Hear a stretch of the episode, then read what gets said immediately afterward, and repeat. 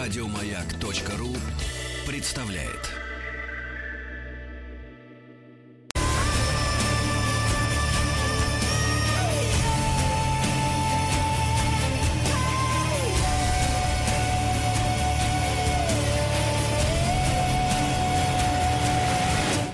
История и болезни. Да, друзья мои, история и болезни. Конечно, конечно, профессор Московского государственного университета, доктор исторических наук Дмитрий Алексеевич Гутнов с нами на связи. Дмитрий Алексеевич, доброе утро. Да.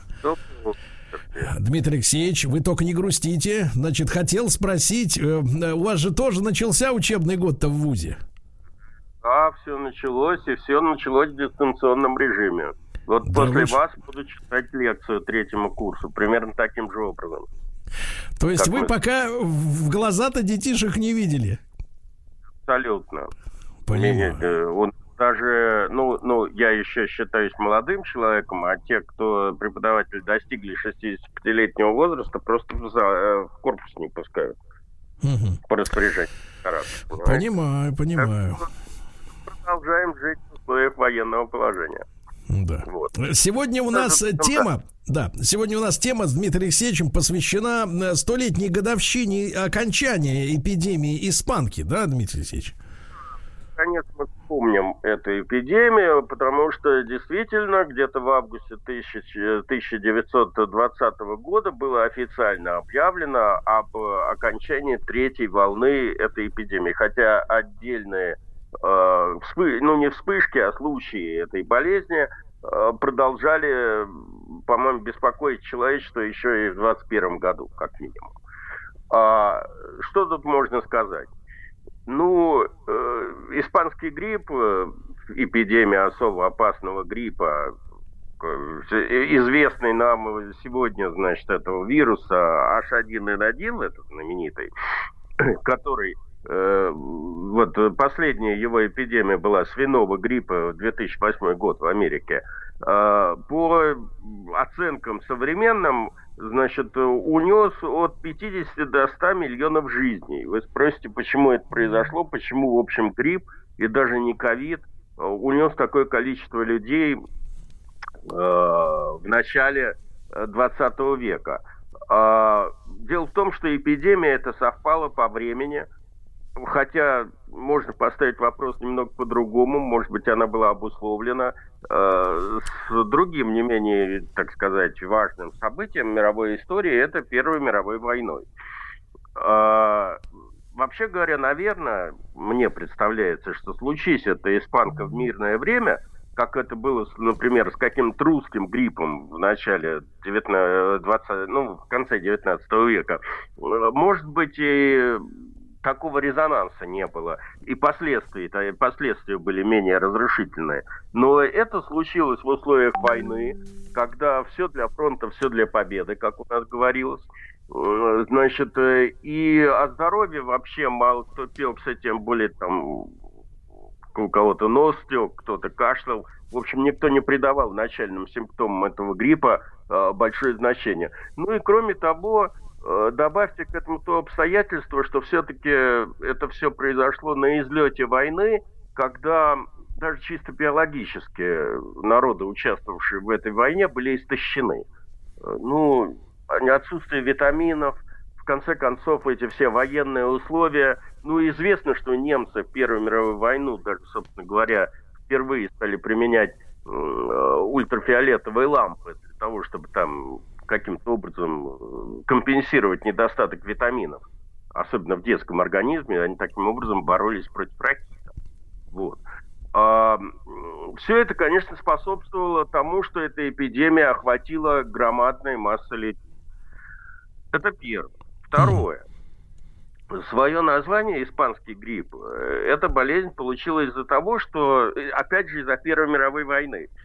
Дело в том, что в Европе, да и в Америке господствовала военная цензура, поэтому э, эта военная цензура, значит, естественно, оберегала военные тайны, запрещала писать что-либо лишнее, э, и поэтому было довольно мало стран, которые избежали этой участи, участия в этой войне, и, соответственно, там более-менее об этом можно было говорить. о каких-то темах. И, соответственно, значит, Испания, которая счастливо избежала участия в Первой мировой войне, впервые на страницах испанских газет стали вот говорить об этой заразной болезни, которая охватила так, деревни и села Испании. И э, в глазах человечества эта эпидемия гриппа стала испанской эпидемией или испанским гриппом. Хотя, Дмитрий Алексеевич, как-то... а с вашей, с вашей точки зрения, а о месте ее зарождения, об эпицентре мы не можем говорить сегодня уже спустя сто лет, где она появилась? Все скажу, все выяснили. Естественно, постфактум все интересно изучать. Значит, э, э, тут довольно любопытная какая история, что первый случай атипичного гриппа официально, не то, что вот люди заболевают, а официально был вообще зафиксирован даже не в Испании, а в США. И произошло это одиннадцатого марта тысяча девятьсот восемнадцатого года. Это совершенно не означает, что эпидемия началась именно в США, именно в тысяча девятьсот восемнадцатом году. Современное, значит, вот исследование доказывает, что начальная вспышка этой болезни произошла, как вы думаете, где? На раз, два, три. У нас. Нет. У нас. Россия – это родина слонов и зла, и там по империи зла, но в данном случае нет. Так, где ж тогда? Тогда у поляков. Помните эти заявления господина Трампа? Так. Он про Китай говорил. Про Китай. Да, именно так. Значит, так вот, считается, что первая вспышка этой болезни состоялась в семнадцатом году в провинции Гуандун в Китае, и затем распространилась на весь остальной Китай и прилегающие регионы. Да, регионы. А, ну, например, вспышка инфекции неизвестного происхождения, которая по симптоматике напоминала испанский грипп, в тысяча девятьсот семнадцатом году фиксировалась также в Индокитае среди мобилизованных э, Франции солдат колониальных войск, так называемых ана- анамитов. Э, в медицинских отчетах эта болезнь фигурировала не более, не более, не более, не менее, как анамитская пневмония. Э, есть и подобные же, значит, симптомы и подобные же свидетельства из Кореи, из Вьетнама. Но почему, значит, под ударом оказалась Америка, и почему там впервые вывели этот грипп? Дело в том, что, опять же, это следствие отдаленной или близкой Первой мировой войны.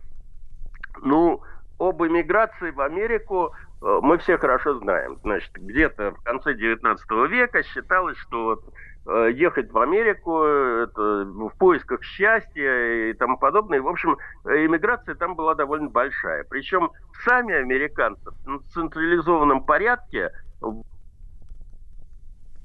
Так, так, так, так, так, Дмитрий Алексеевич... Где наш, где наш дорогой Дмитрий? О, вот он. Дмитрий Алексеевич, Алексеевич, надо еще разок в централизованном порядке. Вот, да. Значит, так вот, сами американцы завозили китайцев. Значит, из, ну, не только китайцев, но и других стран Восточной Азии, но в массе, в массе своей китайцев. Потому что они были, в отличие от европейцев, готовы работать вообще за гроши.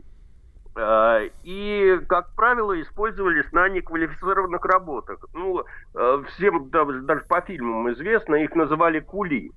Так вот, когда Америка собиралась и начала вступать в Первую мировую войну, то вместо тех американцев, которые уходили на фронт, занимали китайцы.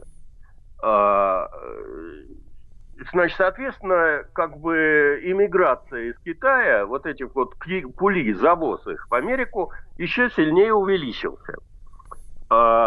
И, вероятно, с очередной партией вот этих азиатских иммигрантов новый, грипп, грипп, новый вид гриппа попал в Америку, и, точнее говоря, не просто в Америку, а американцы установили, что изначально он попал в Канзас.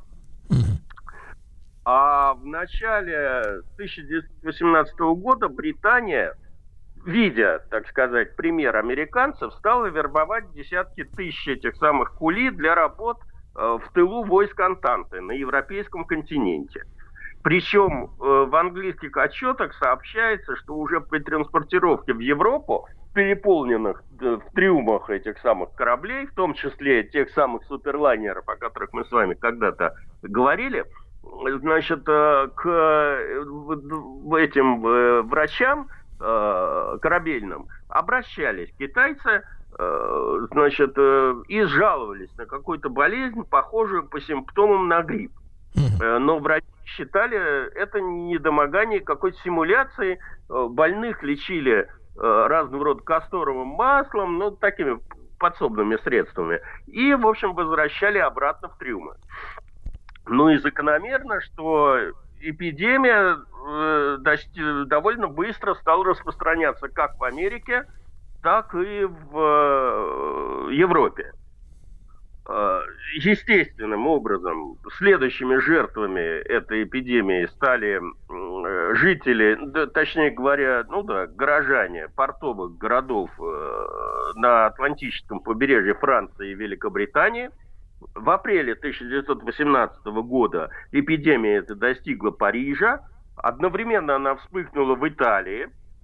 Затем грипп распространился уже по Испании, Швейцарии, Португалии, Сербии, Греции и дальше по всему миру. В июне в Англии и тому подобное. Пересказывать не буду. В мае испанка объявилась в Северной Африке, а в июне дала первые очаги в Индии. Вот после этого число больных несколько снизилось, что расценивалось как бы как конец эпидемии, но на деле это был только конец первой ее волны. Чуть позже расскажу о двух последующих войнах. Поскольку все-таки, значит, начало двадцатого века, это время довольно близкое к нам, и в это время уже, так сказать, много чего документировалось, статистика работала и тому подобное, поэтому о вирусе испанки мы, в принципе, знаем довольно много об истории этой эпидемии. Ну, первой официальной жертвой испанки считается рядовой американской армии Альберт Гитчел, который ожидал отправку в Европу на военной базе в Форт-Райли, как раз в Канзасе. Он обратился к врачам с жалобами на боль в горле и кашель. И ну, ему чем-то помогли, но через три часа о схожих симптомах заявило еще полсотни его сослуживцев, то есть половина роты. А за первый месяц эпидемии вот на этой базе, значит, заразилось около пятисот человек. Зачем число больных стало расти в геометрической прогрессии. Причем в Америке эпидемия, которая, в общем, как бы давно не видела войн на своей территории, эпидемия испанки казалась страшнее самой войны. Вот то, что я читал в воспоминаниях врачей, медсестер о ситуации, которая сложилась в Нью-Йорке и в других крупных городах Соединенных Штатов, мне зримо наполнило вот эти вот последние репортажи, связанные с распространением вспышки ковида в этих городах. Ну, например, цитирую, так сказать, одну цитату. «Пришлось пустить спецпоезда, чтобы вывозить мертвых. Гробов не подвозили несколько дней, а тела все скапливались, поэтому, заходя в морг, а он был как раз позади моей палаты, пишет врач, мы не мог, не, э, созерцали несчастных, уложенных длинными рядами. Такого не увидишь даже после самого яростного боя во Франции. Э, потом под морги освободили самые большие казармы, и едва ли кто мог остаться равнодушным, если ему, ему довелось пройти вдоль трупов, складированных штабелями по двое, по трое, а кое-где по четыре ряда». По словам, по словам автора книги «Забытая пандемия Америки» Альфреда Кросби, в городских моргах США тела складывались аж в пять рядов и даже в коридорах. Большинство были не забальзамированы, льда и холодильников, естественно, не хватало. Трупы разлагались и распространяли вокруг себя тошнотворную вонь. Поэтому двери зданий были постоянно открыты. для лучшего проветривания, так что взором всех, кто заглядывал внутрь, открывалась вот эта вот ужасная картина. Самое интересное, что не хватало не только рвов, но и могильщиков. Умерших хоронили в братских могилах, вырытых экскаваторами. Отсылаю вас к телевизионным репортажам, там, я не помню, из Нью-Йорка того же, когда там какой-то островок под кладбище, то самое, вот буквально там полгода организовали. Или, допустим, в телесюжетах из Бергамо в Италии на пике эпидемии ковида. Значит, ну, естественно, что из тыла эта эпидемия довольно быстро переметнулась и на фронт. Распространение вируса на фронте способствовало то обстоятельство, что, как и с ковидом, кстати говоря, довольно много больных переболевало этой болезнью в скрытой форме. Или, по крайней мере, там предполагалось, что у них там легкий насморк. Но при этом заражало окружающих.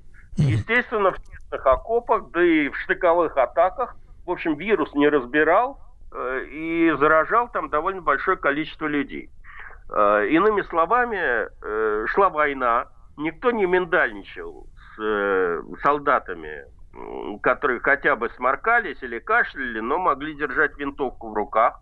Э, соответственно, они во множестве своем заражали однополчан, ну и противников в ходе, так сказать, боевых. Да. Да. Дмитрий Алексеевич, мы тогда, мы тогда с вами продолжим после э, середины часа, после выпуска новостей, новостей спорта. Дмитрий Алексеевич Гутнов, профессор Московского государственного университета, с нами в цикле «История и болезни».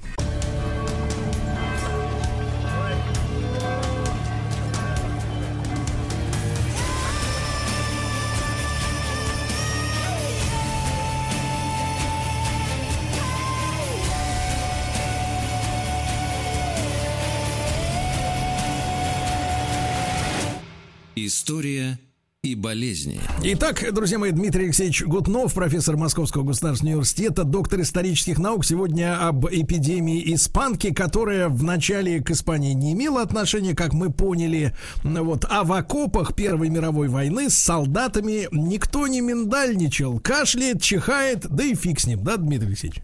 Абсолютно. Ну, на самом деле, с этими тяжелыми больными, там, которые лежали в госпиталях, тоже э, проблема была. Дело в том, что они попадали в полевые госпитали, откуда их пере... на переполненных санитарных поездах отправляли в тыл. Поэтому, на самом деле, есть прямая корреляция между скоростью распространения этой эпидемии и средней скоростью железнодорожных составов в то время. Вот. А, вообще говоря, в войсках Антанты испанский грипп именовали трехдневной лихоманкой из-за особенностей течения этой болезни. Ну, как вспоминали, так сказать, переболевшие этой болезнью, заболевание наступало внезапно, у больного температура подскакивала э, до сорока градусов, э, как писали солдаты, так что ртуть чуть не пробивает верхушку градусника, потом лицо краснело, и каждая косточка начинала болеть, а голова просто раскалывалась. И так продолжалось в нормальном течении болезни дня три-четыре. Потом, пропотев э, и пере, пере, ну, пережив эту ситуацию, кризис, пациент потихоньку выздоравливал. Хотя похмелье могло ощущаться еще долго. Э, в общем, этого хватало как раз, чтобы человек мог лишиться жизни. Среди наиболее часто встречавшихся осложнений, ну, это была, естественно, пневмония, туберкулезный кровавый кашель, как его называли, осложнения на легкие, различные типы отеков и тому подобное, сыпь в самых разных местах. Многие заболевшие страдали от поражений сердечно-сосудистой системы и даже нервной системы. И все это, естественно, приводило к высокой летальности, потому что предсказать, каковы, какие осложнения у того или иного человека появятся, было совершенно невозможно. И, соответственно, настоящая жатва смерти началась где-то осенью тысяча девятьсот восемнадцатого года, когда э, болезнь одинаково свирепствовала как в тылу, так и на фронте. Собственно говоря, это и была вторая волна этой эпидемии. Э, вот эта вот болезнь распространилась на все западное побережье Африки. В США вторая волна пришла в октябре две тысячи восемнадцатого года. Э, по сути дела, э, ополовинив население Бостона. Э, во время этой фазы грипп охватил всю Польшу. Еще более катастрофические размеры пандемии при, приняла в Индии, где число смертей ориентировочно оценивается в пять миллионов. А некоторые деревни там вымирали полностью. Это была проблема, так сказать, английских властей. Потому что еще из Индии надо было черпать какие-то эти э, войска для участия в Первой мировой войне. Значит, Россия тоже не избежала подобной участи, хотя первая волна до нас дошла не, не сильно. Вероятно, из-за того, что э, все-таки, значит, Россия вышла из Первой мировой войны во время Брестского, после Брестского мира в марте тысяча девятьсот восемнадцатого года, ну а эпидемия разразилась уже на фронте, и вот эта вторая волна пришла уже осенью. Правда, у нас тут отметилась вторая волна.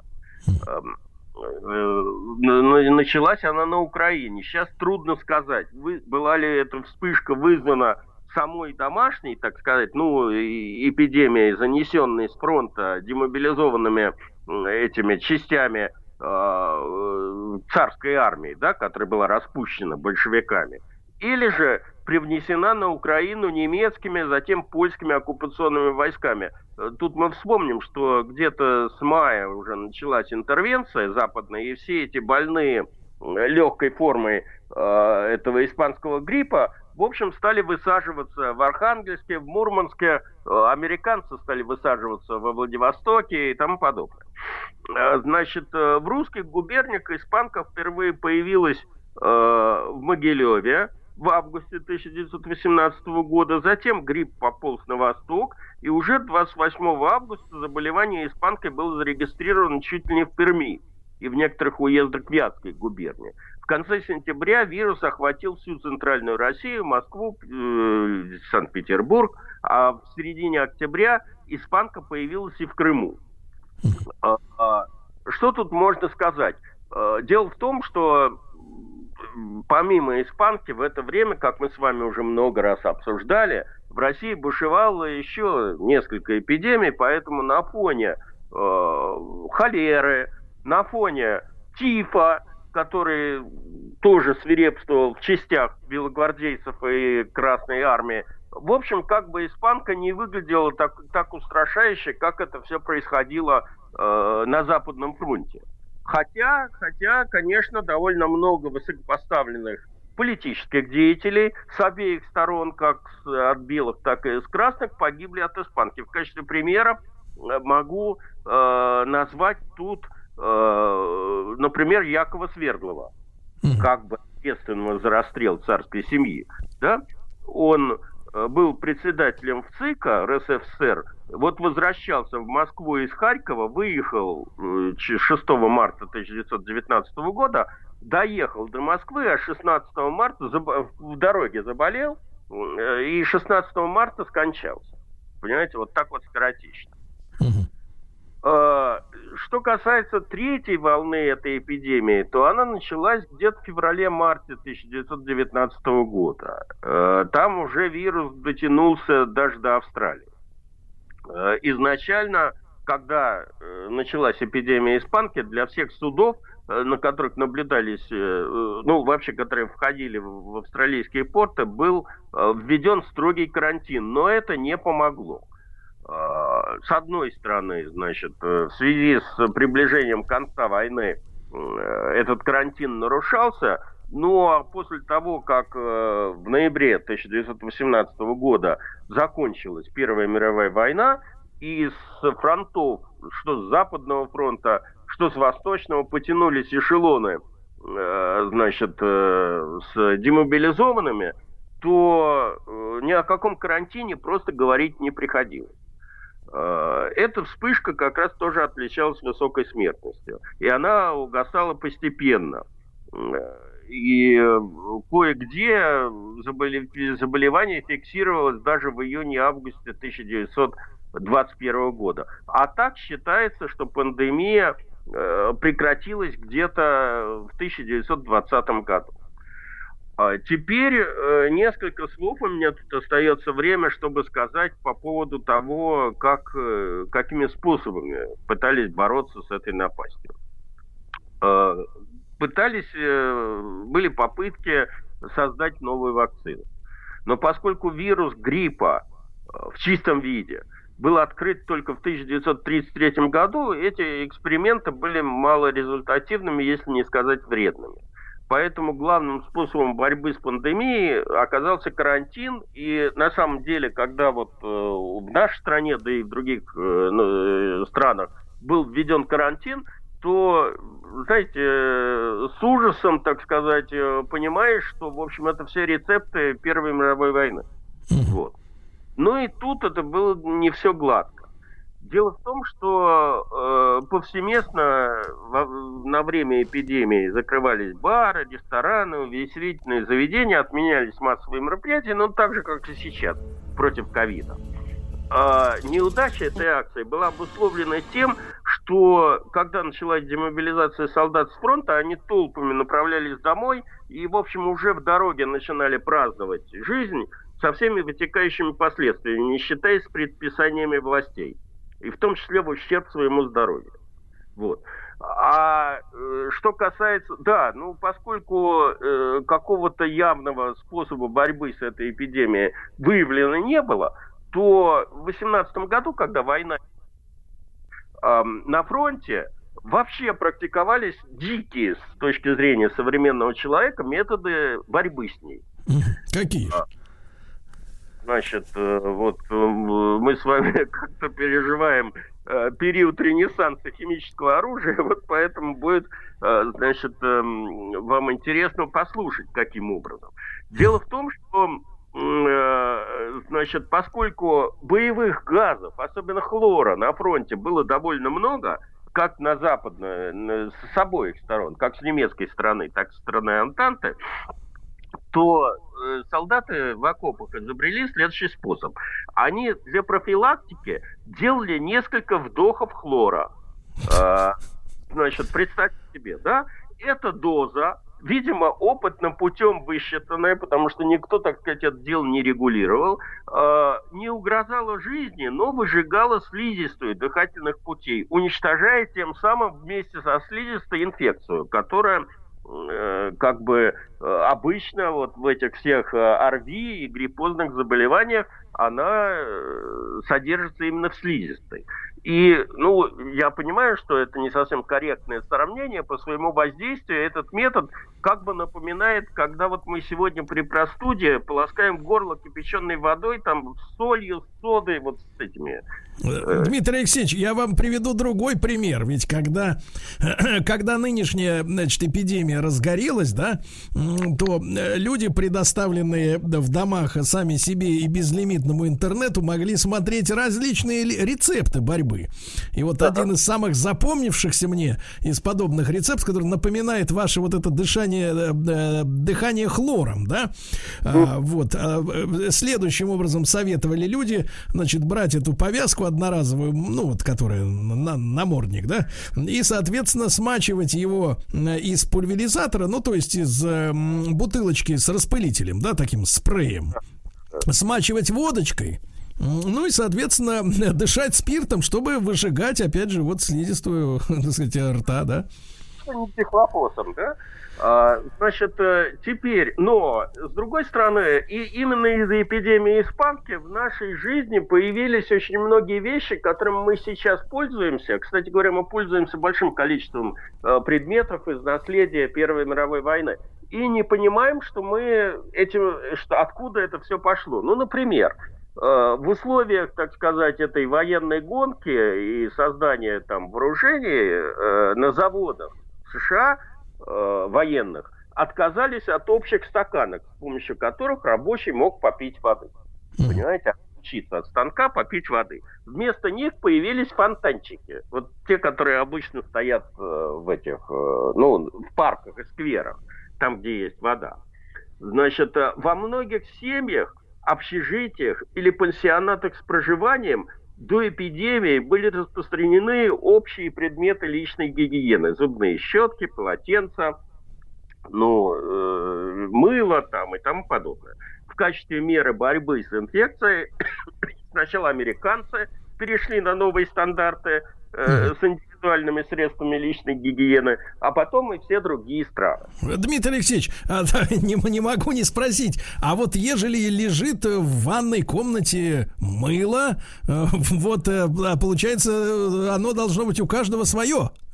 Ну, как бы, если уж э, доводить это дело до конца, то да. Но поскольку, как бы, мытье рук в данной ситуации является одним из э, способов дезинфекции, то, видимо, допускается общий кусок мыла.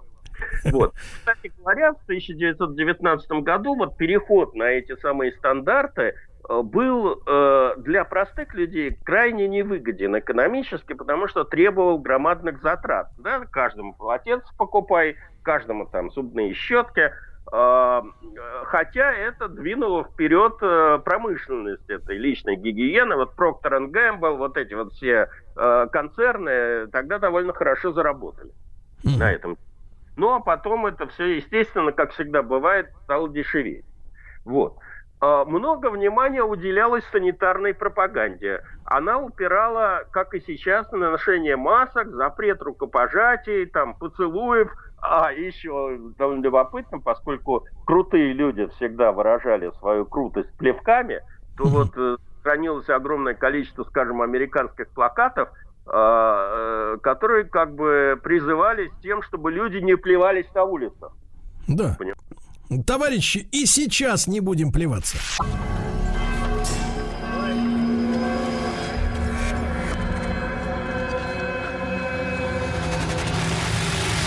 История и болезни. Итак, друзья мои, эпидемия испанки перевернула наше представление о гигиене. Дмитрий Алексеевич Гутнов, профессор МГУ, с нами в цикле «История и болезни». Дмитрий Алексеевич, а как же вот удалось победить-то заразу? Или она сама по себе унялась? Ну, в общем, по большому счету, она унялась сама по себе, потому что никакой вакцины против нее в период эпидемии испанки создано не было. Ну, вот э, с помощью карантина нарушающегося, э, с помощью вот этих вот всех санпросвет мер, ну, э, были, это вот как сейчас применяются методы дезактивации в некоторых местах для борьбы с эпидемией. Сейчас, ну, тогда, сейчас вот мы наблюдали, когда там аэропорты дезинфицируют или там другие публичные места, а в восемнадцатом-девятнадцатом годах э, какими-то хлорными дезинфицирующими растворами для борьбы с эпидемией заливали дома или поселения вымерших от гриппа людей. Местность вокруг них. До сожжения таких домов, как это бывало в средние века, дело не доходило. Ну вот именно тогда появились вот эти дезинфекторы и практика дезинфекции. Дмитрий Алексеевич, забыл спросить, а вот солдатики-то, которые хлором горло полоскали, они, в принципе, потом слизистая это восстанавливалась, то есть, или это инвалидность? А иначе какой смысл? Что, сам себя инвалидом делать, что ли? Конечно, останавливалось. Может быть, были осложнения в связи с этим, конечно, но в принципе, но это чисто самопальный метод, который вот практиковался в окопах просто, понимаете? Естественно, он не одобрялся ни, ни властями, ни командованием, это сами солдаты делали. Я хотел только закончить свой рассказ, что за восемнадцать месяцев этой самой пандемии, э, не, я не беру двадцать первый год, это до двадцатого гонка, и испанка поразила где-то пятьсот пятьдесят миллионов э, человек, а это двадцать девять процентов населения тогдашней земли. А, по, по, я уже говорил, что по разным подсчетам погибло от пятидесяти до ста миллионов человек. Характерно, что болезнь эта забирала в основном молодых и здоровых мужчин от пятнадцати до сорока лет. Женщин было чуть поменьше. Смертность составила, вот мы, мужики, все-таки слабые создания. Смертность составляла десять-двадцать процентов от числа больных, тогда как от обычного гриппа умирает только там меньше ноль целых одного процента, понимаете?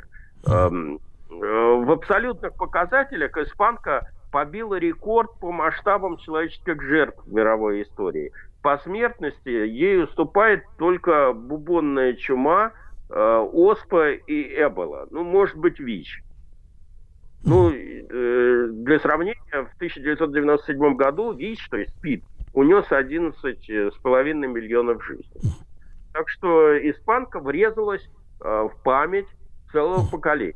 Дмитрий Алексеевич, а у этого гриппа, вот штамм этого гриппа окончательно, так сказать, погиб за это время и, соответственно, остался в лабораториях только, или бывают его, так сказать, воскрешения в каких-то районах мира?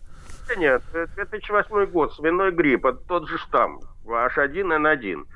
Просто он не успел, так сказать, это, перекинуться на людей. Помните, свиньи полезли, как бы. Ну, в общем, был недалеко от того. Так что, на самом деле, он и сейчас с нами.